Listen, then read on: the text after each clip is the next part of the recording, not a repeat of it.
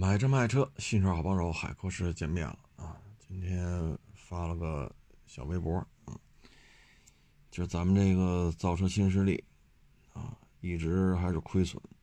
这亏损额呀，它有不同的说法，所以我也不太吃得准啊。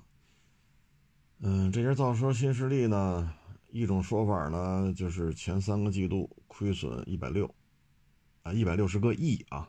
不是一百六十块钱。另外一种说法呢，就前三个季度亏损额是一百五十多个亿。这个到底哪个数更靠谱，咱也不确定。但肯定是亏了一百五六十个亿。说亏损额呢比去年全年还高，这是今年前三个季度啊，前三个季度，不包括十、十一、十二，不包括这四季度。然后呢，一种说法呢是一六年以来累计亏损六，哎，五百是六百来着。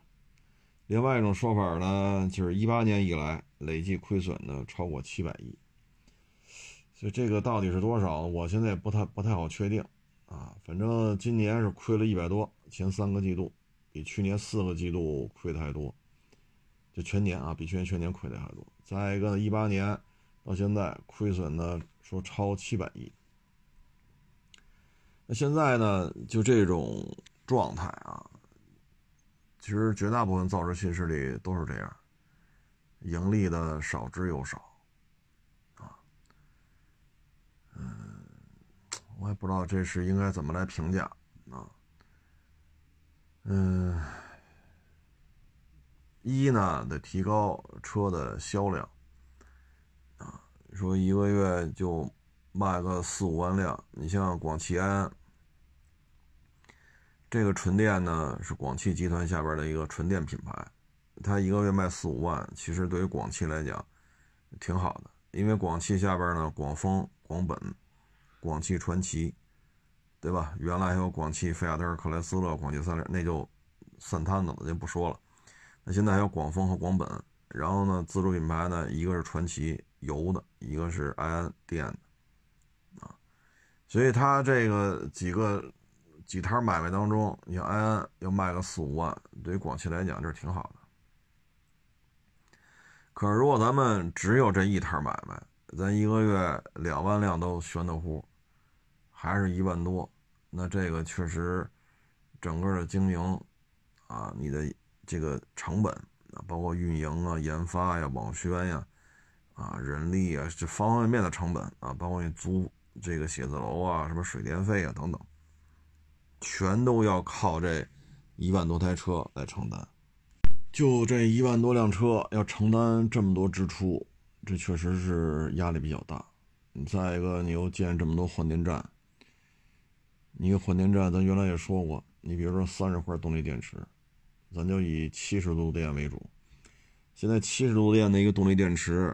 往少了说也得将近十万，往高了说得过十万，啊，那你三十块动力电池，你要十万的话，这就三百万，那这前期投入，这不是钱吗？这一个换电站本身，这一个小屋子它也有制造成本，你再搭上刚才说的三十块七十度的电池，你加这块地。本身它也是需要房租的，然后这些充电站，你说有人值守无人值守，它都需要有一个运营团队来维持这些对这些充电站啊换电站进行维护。你说没有人看着，那好，他有专门的巡检人员，要定期对这些换电站进行检查、维修、保养啊等等等等。除此之外呢，那你这个呃其他的费用就是车。研发，啊，生产，包括现在原来的代工厂不要了，自己要弄自己的工厂，这都是钱。那拢共产能就一万多，啊，我们以两千座换电站为例，十呃三十块七十度的电池，我们以十万为例，这就是三百万，啊，这就是三百万，三十块动力电池七十度的，每块十万，这就三百万。这已经说的很便宜了，还没往高了说，很便宜了。我报的这个价格，你三百万乘以两千呢，这几十个亿，大几十个亿就出去了，大几十个亿出去了，再包括这小房子本身的钱、房租钱、运营管理的钱，等等等等，这就大几十个亿就就扔出去了。那你换电要钱吗？你换电这点收费，你不能比加油还高吧？加一箱油，我们就以三四百块钱为例吧，啊，咱别说是一百多升的油箱还是几十升的，咱就以三四百块钱，你换电费你不能这么收吧？那也就是几十块钱，啊，不能超过一百。你超你要收一百多，那他，好，那你这什么时候能回本啊？而且现在你是物理上。物理层面，其他品牌车是没有办法来享受你这个换电站的。那你说我不是签约了吗？对吧？我不是跟这个签约，跟那个，你现在签完约了，下一代车型的开发要从图纸层面就进行数据接口的标定，大家要保持一个接口，大家要保持电池物理结构的统一化，电池拆装符合一个标准。那图纸阶段。把车造出来，做耐用性碰撞试验，然后再去试生产量产。当然了，造车新势力造车确实快啊！传统油车做一台车至少至少六七年，那咱这快，那快是不是也得一年到两年以后的事儿？因为你牵扯到底盘的耐用度，你得去跑去；牵扯你碰撞实验，因为电池底下这地板不都是电池吗？电池的形状、拆装、底盘结构都变了，碰撞实验还得重新做。所以这都需要时间的，那至少一年半到两年。那也就是说，现在是二三年，那真是大规模普及换电，是不是也得二五年的事儿那你二四年怎么办呢？啊，所以现在这有些时候，再加上超充，华为这一个劲儿倒腾超充，一秒一公里。人要说充个五百公里，那就是五百秒。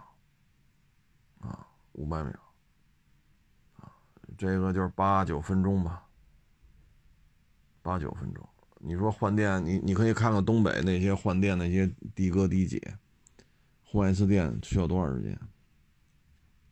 两三个小时，啊，因为掉电掉的厉害，标五百，实际上跑二百多点当然，他们开的不是这个品牌的车啊，他们开的是他们当地那个品牌的车，标五百跑二百多点那出租车要挣着钱，像北京，北京来讲要挣个六七百块钱，你不得开十三四个小时啊？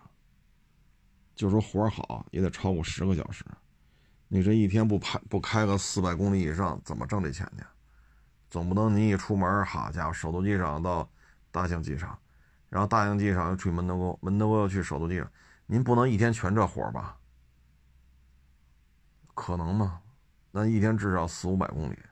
那这电得换两回，最后一去换电站两三个钟头一排队，这些事情网上都有。所以你换电站本身从发展方向来讲，它有些事情你面对超充的时候，这超充这个问题和你换电站这个问题，这玩法不一样，对吧？原来咱说过，一个换电站的占地面积至少可以放三个超充桩，三个超充桩停这三辆车。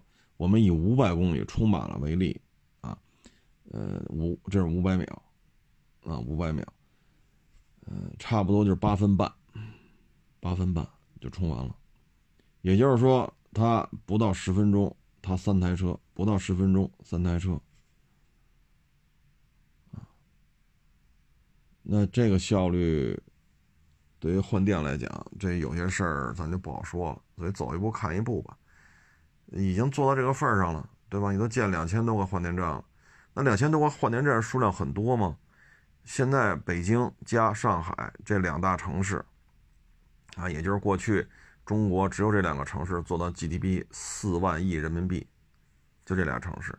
现在这两个城市加油站加一块儿，应该在两千所加油站多一点儿，是两千一、两千二、两千三，我就没法去，因为没查到具体数据。但大致应该是超过两千家的，啊，也就是说，你建了这么多年，你这个换电站的数量跟北京、上海加油站的数量差不多，你建了这么多年，也就到这个水平。而中国呢，九百六十万平方公里。当然了，最近我们出新版地图，我们的陆地面积增加了，增加了，不是九百六了啊，增加了。那这事儿挺有意思的啊。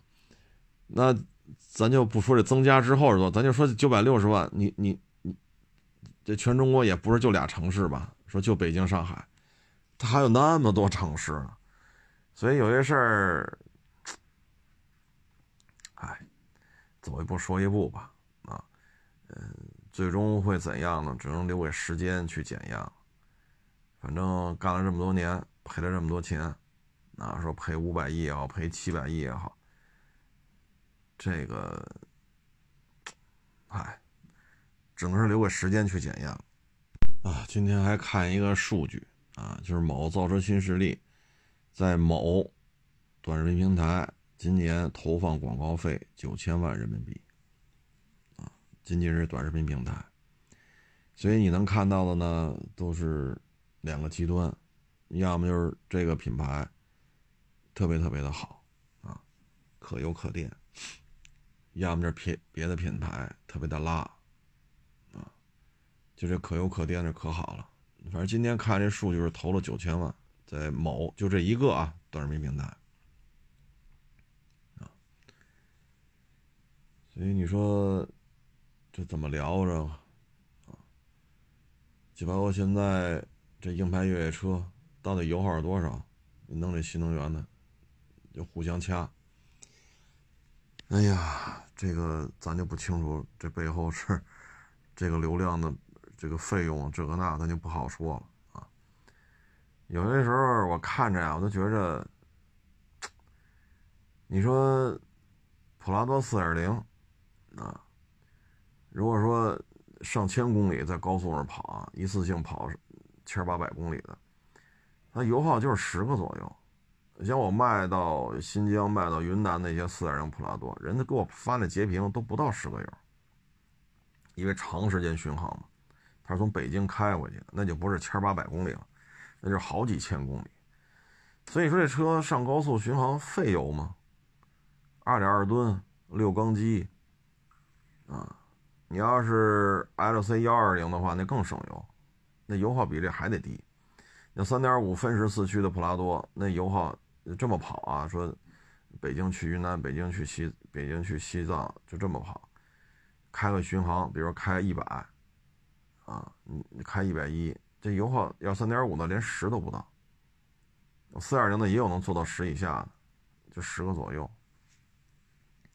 我也不知道咱这个说革了这个命，革了那个命，你最后你做成什么样了呀？做成什么样了？你现在要说十四升的，要说十五升的，还有说加进去八十五升油，仪表盘显示你就加了七十五升油，然后这七十五升油给你算油耗。那实际上，我加油站收的钱收的是八十五升，那小片写的很清楚。就现在就觉得吵来吵去，是不是在浪费时间呢？花这么多时间搞这些东西，乌烟瘴气的，我也不知道怎么评价好。你说二点二吨的普拉多费油吗？好，你说越野这那，这普拉多九零、幺二零、幺五零。啊，就这几代啊，在咱们国家西南、西北啊、高原这等等等等吧，这都跑了，从上个世纪末跑到现在了，至少得二十多年了。那故障率也没这么高啊，啊，咱不是说它不坏，它该坏它也坏，但是故障率真的没有这么高。这几代车这么大的保有量，这说明它经受住了时间的考验。现在呢？哎呀，真是我我有时候看这些新能源车，这个那个那个这个，哎呀，彼此之间，我真是觉得累得慌啊！真真是真是觉得累得慌！你包括去年四五月份吧，我就说那个坦克五百不成熟这些地方，他做了这么多年，或者做了一辈子带大梁的车，坦克五百依然有一些不成熟的地方。你说这从来没造过了呢，所以有些事儿真是觉得挺累的，真是挺累的，就弄得呀就乌烟瘴气的。所以有时候这个，呃，就咱们这些车相关的这些小视频什么的，我基本上就不看都，看完了觉得劳神都。啊，就现在，你包括说投九千万是吧？可油可电，你现在又出纯电的了，这车一出来，你说这负面多？多多，啊，负面太多，全是自己搞的，所以有些事儿就看中国这个车评圈啊，我觉得不看可能眼不见心不烦，整个这个圈子里啊，都是为了利益，啊，为了流量，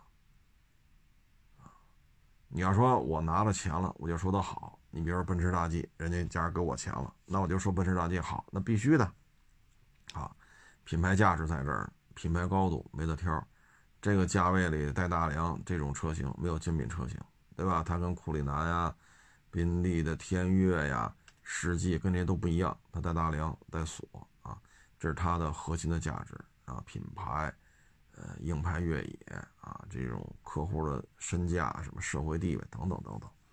呃动力确实也挺猛啊，液晶屏也挺也挺大，就完了，对吧？说你给我多少广告费，我就我就这么说呗。我觉得都这都这都正常，没毛病，就这么说吧。但你总不能说我操，我这 G 六三油耗可低了，我百公里八个油，我 操，这么聊有意思吗？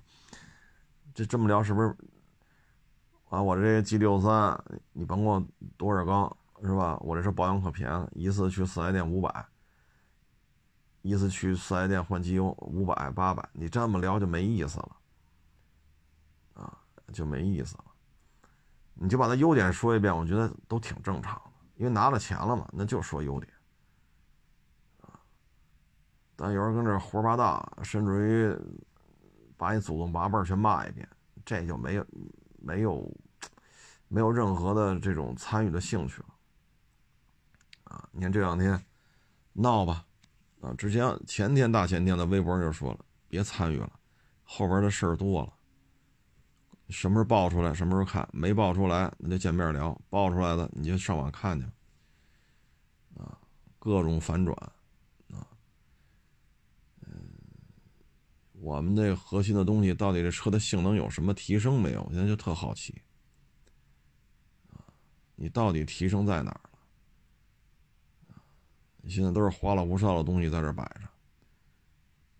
今天我还看一俄罗斯的汽车媒体评价咱们出口俄罗斯的卡车，咱们那台卡车我不说什么牌子了啊，那台卡车在俄罗斯折人民币八十，他们说很便宜。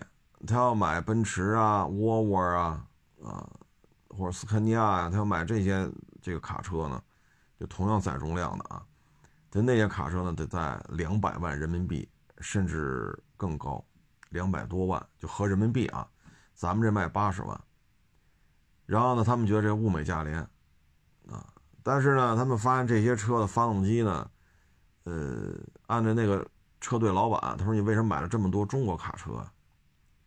他说：“我要买奔驰的，买沃尔沃的，买斯堪尼亚的，我要买这些，啊，或者买美国生产的啊，就这些大的卡车，都得两百万人民币以上。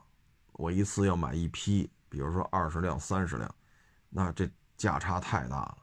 第二，这些八十万的中国的卡车，发动机呢很好修，啊，因为十年八年了，也没什么变化。”但是呢，他说买欧美的生产这些卡车呢，我多花两倍到三倍的价格，嗯，但是维修的成本太高，性能很好，提速、刹车、抗侧倾、防侧滑，啊，包括变速箱的这种技术含量确实都挺高的，但是一坏，修起来巨麻烦。中国产的这个呢，相对结构比较简单，尤其是发动机啊，那俄罗斯那个车队的那个老板说啊。十年了，就这样，没什么变化，所以修起来轻车熟路，啊，最后的评价呢，就是中国的大卡车呢，花里胡哨的东西太多，核心的东西呢进步不太明显。但是对于他们来讲呢，呃，维修简单，维修费用低，好修，啊，他找了机修工来嘛，机修工说这东西闭着眼都能修，所以人愿意买。当然了，这里边呢，你得考虑就是价差，咱比人便宜，咱只有人家价格的三分之一，咱们也有很好的柴油发动机，但是给你装上去就不是这价了，啊，再一个售后服务的便捷性，就像我们出口非洲似的，化油器的。化油器的，我原来反复去讲，咱们出口到非洲的那些皮卡，啊，两吨的皮卡当一吨的卖，啊，发动机尽量用化油器的，都不用这个电喷的，缸内直喷更甭想了啊！非洲那加油，一箱油下去，这发动机就废了，啊，因为他那加油得拿丝袜兜在那加油口上，然后往里倒，倒完之后就是一塑料桶一塑料桶给你加。都那都没有加油机啊，就是一塑料桶一塑料桶给你往里灌，往里倒，一桶油下去，丝袜上全是渣子，换把那脏东西弄了，再拿丝袜套上，再往里倒，这一桶就那个色拉油那种圆桶，色拉油那种那那种桶，这又是渣子，所以你看卖到非洲去，车还得便宜，然后好修不爱坏，那就用化油器的，两吨的皮卡当一吨的卖，然后大梁钢那工字钢加厚一毫米。这货槽这槽帮子加厚一毫米，呃，防锈漆喷两遍，原来喷一遍，先喷两遍，然后减震用三吨卡车，离合器片用重载卡车，空调加强，这么着拉到非洲去卖，当一吨的卖，然后比海拉克斯便宜一半，打的海拉克斯没有还手之力啊。实际上，简单的说啊，不是那么科学，就相当于是一台载重量两吨半的加强型卡车，让发动机用化油器的，去跟电喷的一吨载重量的海拉克斯去 PK，还比它便宜一半，啊，所以我们在海外竞争的时候呢，价格是一个优势，但是如果我们这车做到卖到一百万，啊，那这事儿它就不好玩了。很多人说那那陆巡三点五 T 它也卖一百万，那怎么就行？那个至少啊有一半都是税，就那台陆巡至少有一半报关报出来至少有一半都都是税，你明白这意思吗？但这是国产车，它卖一百零几万，它没有那么高的这个那个，所以事实上来讲，它已经比陆巡三点五 T 要贵了小几十万了。现在呢，那台车三点四吨，在高速上一百一啊，续续航，掉电掉的可厉害了。因为车太大，车太重，一上高速是电动车的噩梦。越野呢，现在也不敢去了啊，因为陷沙子、陷河里边翻车的，现在大家都都清楚了，三点四吨就这么大，不太适合去越野啊，因为。所谓的漂浮功能，所谓的这个原地转向，所谓的这个那，真到了现实生活当中，你会发现了，该陷河里还是陷河里，啊，所以我们核心的东西是什么？这有人就值得探讨了。就刚才我说的普拉多四点零，这玩意儿，你说一吉亚的机器多少年了没用，没有什么改进，对吧？L C 幺二零就是这四点零。幺五零还是这四点零，这服役周期至少至少二十年以上了，就国内能见到的都得二十年以上了。但是这个问题皮实耐用啊，这发动机故障率确实低。你像我卖这些车二十万公里、三十万公里，我们敢卖，它他妈不坏，所以我们敢卖。你弄个三十万公里的奔驰大 S，你敢卖吗？三十万公里的叉五，你敢卖吗？啊所以，有些时候呢，你技术要经受住时间的考验，而不是说展示的时候让人眼花缭乱的。啊，你看俄罗斯这边这个车队老板，还有汽车媒体，包括机修工，他就说，中国的这些卡车花里胡哨的东西太多，内在的东西基本上还是七八年前、十年前的，一个是变速箱，一个是发动机。那好处是什么呢？维修简单，维修费用低。啊所以有点有点相似啊，就是我们过于追求花里胡哨的东西。我们的耐用度，我们的技术精进与耐用度之间是否匹配？啊，所以这里边就是一个值得探讨的话题了。值得探讨的话题。你说你卖一百零九万，你卖一百零八万，你卖一百一十万，那好，你能做到 GLS 在高速行驶的时候这个噪音稳定性、舒适度吗？好，纯电的盯不了，续航里程太短。那 2.0T 的发动机一旦介入，你的这种动力表现、噪音啊，你能跟叉七或 GLS 做 PK 吗？好，那你说我这个我是带大梁的，我不能全跟你比这个。那好，那你跟这个 3.5T 的陆巡去跑跑去，是沙漠跑跑还是河里边烂泥塘的跑跑？咱又比人家重了九百公斤。三点五 T 的都重九百公斤，要是四点零的 L 三百，它要重一吨，你这占优势吗？所以我们核心的东西是什么？说我就要玩舒适、玩豪华、玩奢华、高端大气上档次，那你可以走库里南、天悦、GLS、迈巴赫，你可以走这个路线。说我们要是去翻山越岭啊，甚至我们还要这个。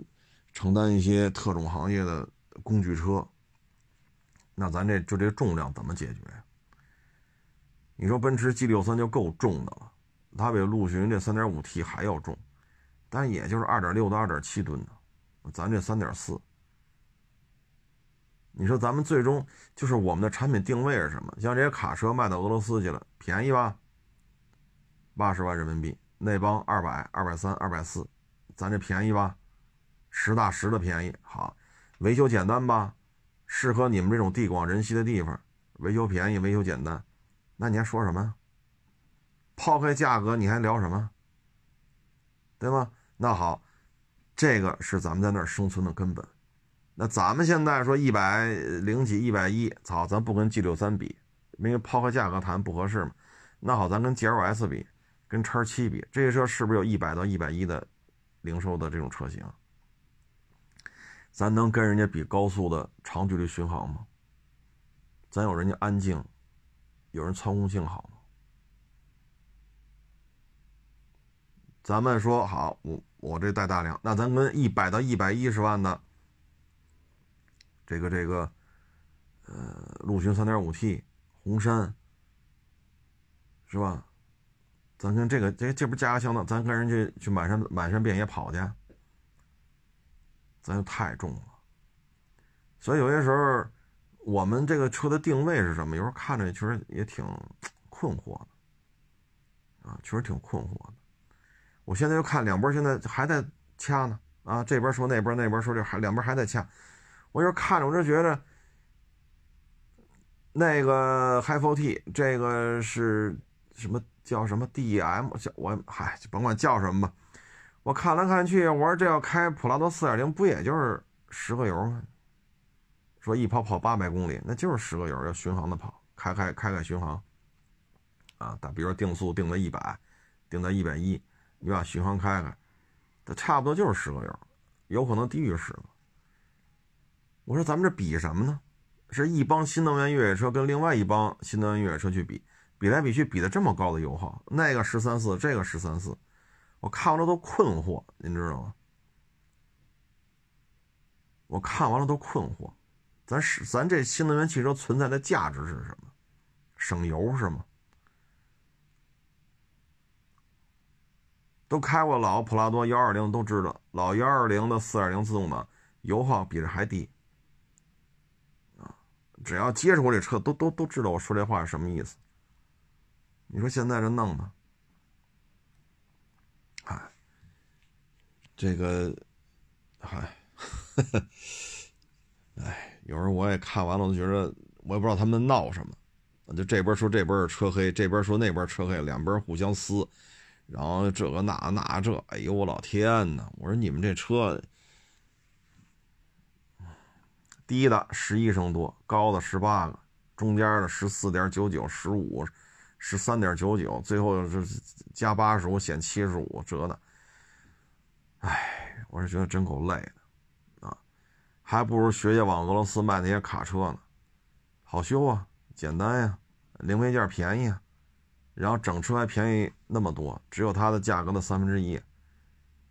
你说要技术先进，我也有啊，但是技术先进来了不是这价啊，你能接受吗？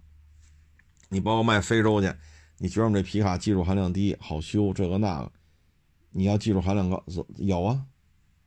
越野炮、山海炮有这样的，你们那油加进去，这他妈发动机受不了啊！都得拿丝袜去过滤，你过滤完全是渣子。都是拿那个，就是色拉油那种桶装的，一桶一桶往里装，都没有加油机、加油枪。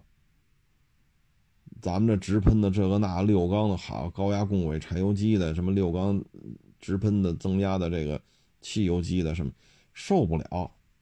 真卖那儿去，你又接受不了这价格，对吧？还得比海拉克斯这个皮卡便宜一半。但是咱们有咱们的核心的竞争力。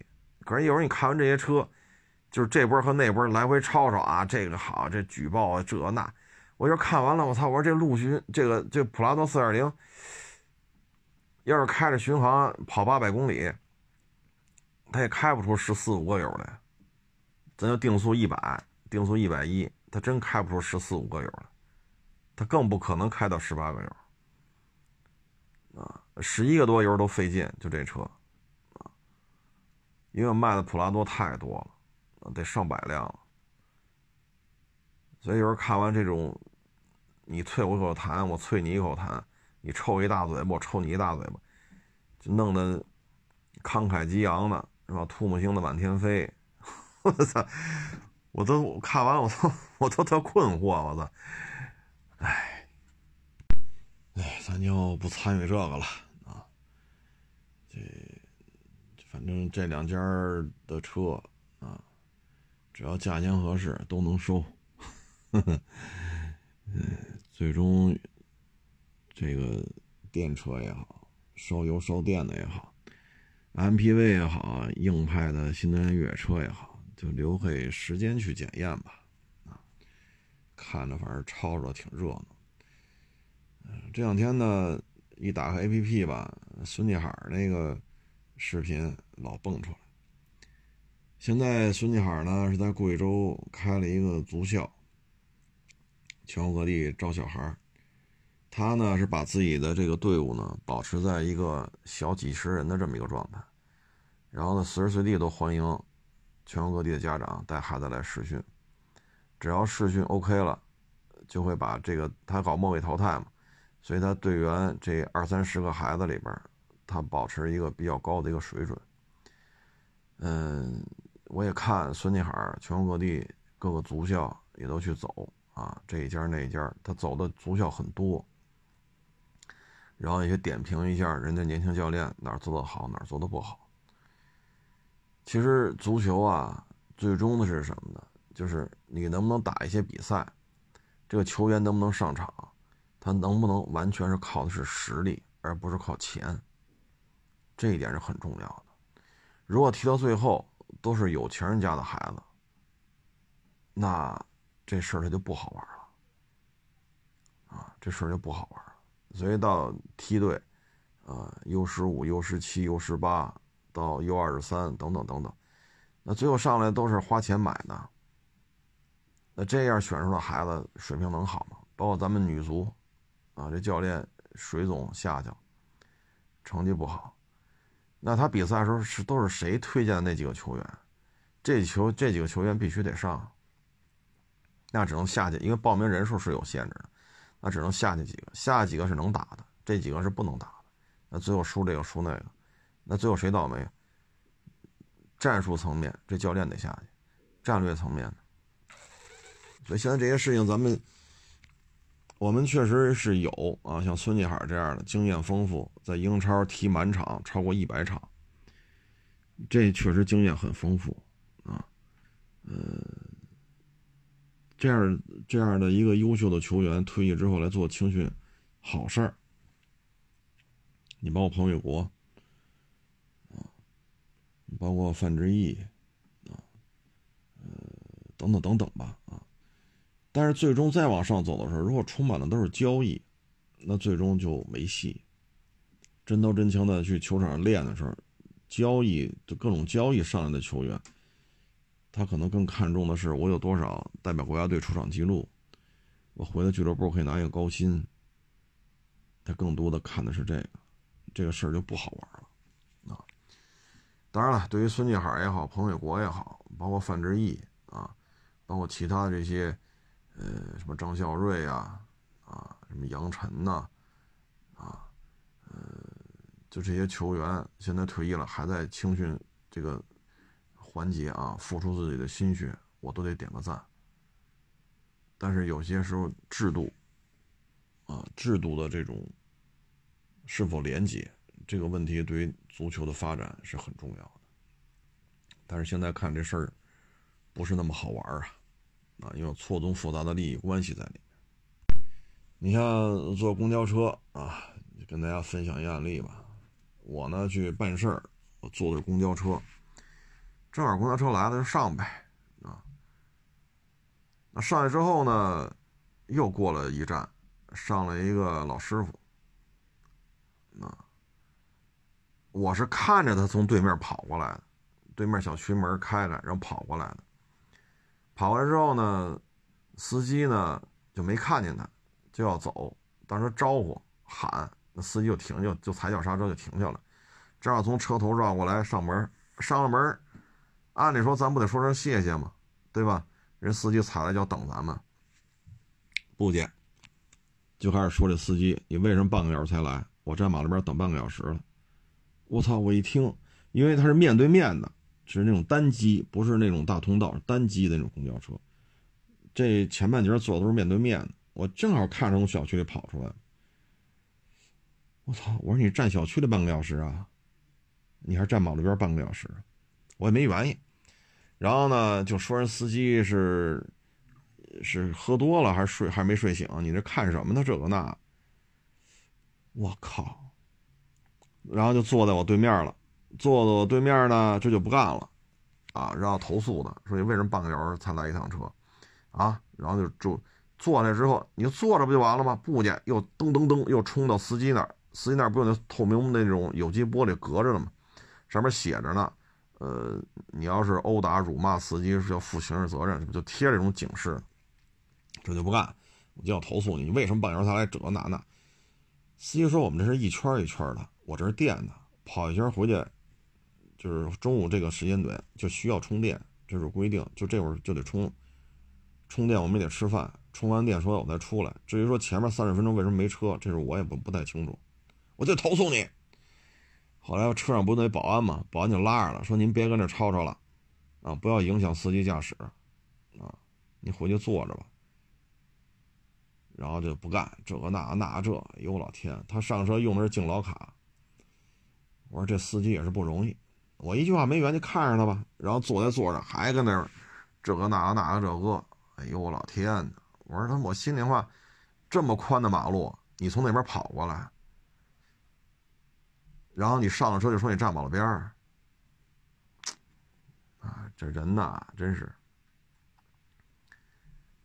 十几年前吧，我是膝盖啊，因为我那车开着开着嘛。被人从侧面给撞了，因为我在主路上开嘛，他从辅路上并上来。当时四车道是是多少？我在最左侧车道，他从匝道匝道上上来，他都不带拐弯的，斜着冲过来了，啊，把我给撞了。撞了之后呢，膝盖顶了一下，膝盖有点受伤，啊，然后去医院，也是坐公交车。我就看着这老太太提着两大塑料袋菜呀，这那咚咚咚咚咚跑过来上了车。然后就让我给他让座，我没给他让，啊，让我死全家这那那这个。其实我兜里啊，那会儿还要要那个病历本呢，不像现在了，都是这种刷卡刷那个社保卡，我没搭理他。啊，这个嘛劲儿的，我就得给你让这座。我心里话，我把病历本拿出来呢，我这膝盖受撞击啊，我这膝盖受伤了。所以有时候坐车你会发现，您说您这个对吧？又用的是敬老卡，坐公交又不花钱，司机又停了一下刹车，等着你跑过来，跑过来你又开骂，要投诉人家，那司机怎么知道头三十分钟没有车呀？这是他能解决的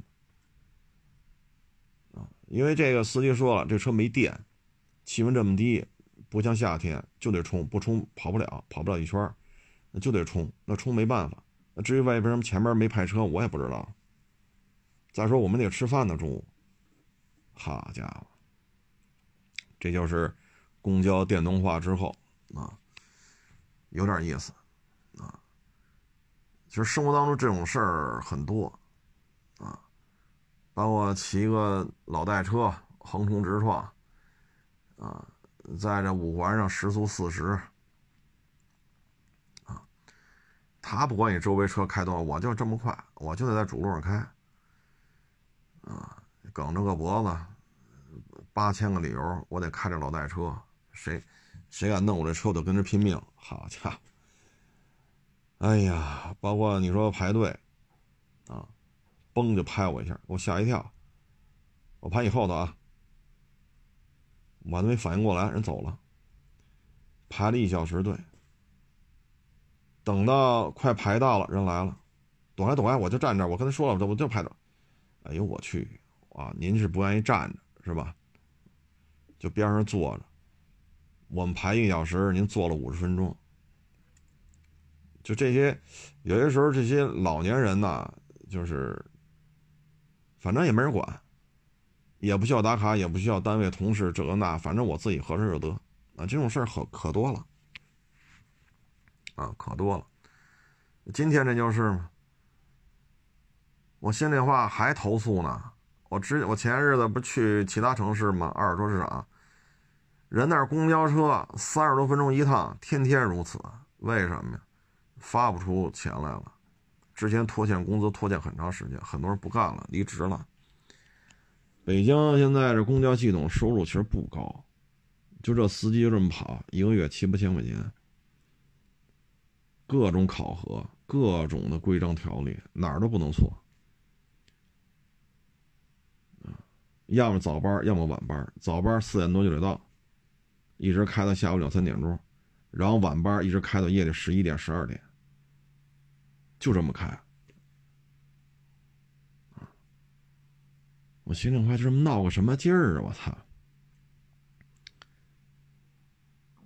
拿起电话就投诉，哎呦我老天哪！我说这，我心里话了，就您这满街跑是吧？打开那小区门，咚咚咚就跑过来。我说就您这身手，这您要开着车出去自驾游去，你不自己不得自己不得把自己给气死？就是您这自驾游，他这要出去啊，这就不是自驾游了，这就是投诉游，走哪儿投诉哪儿。你放心吧，那就生活当中就有这样人。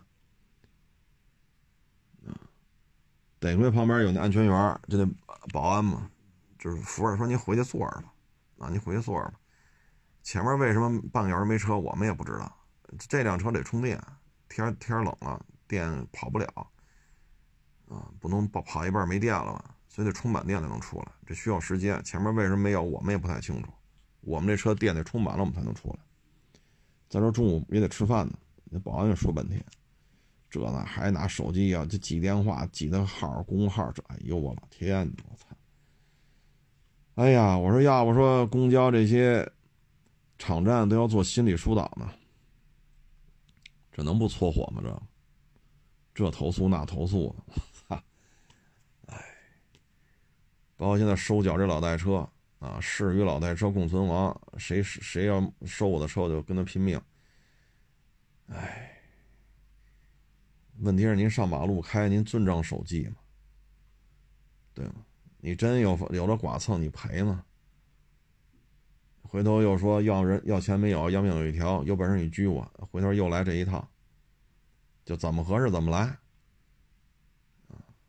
所以有时候这个，哎，反正希望吧，啊，就咱们这一代老了之后，别干这事儿，没意思，啊，没意思。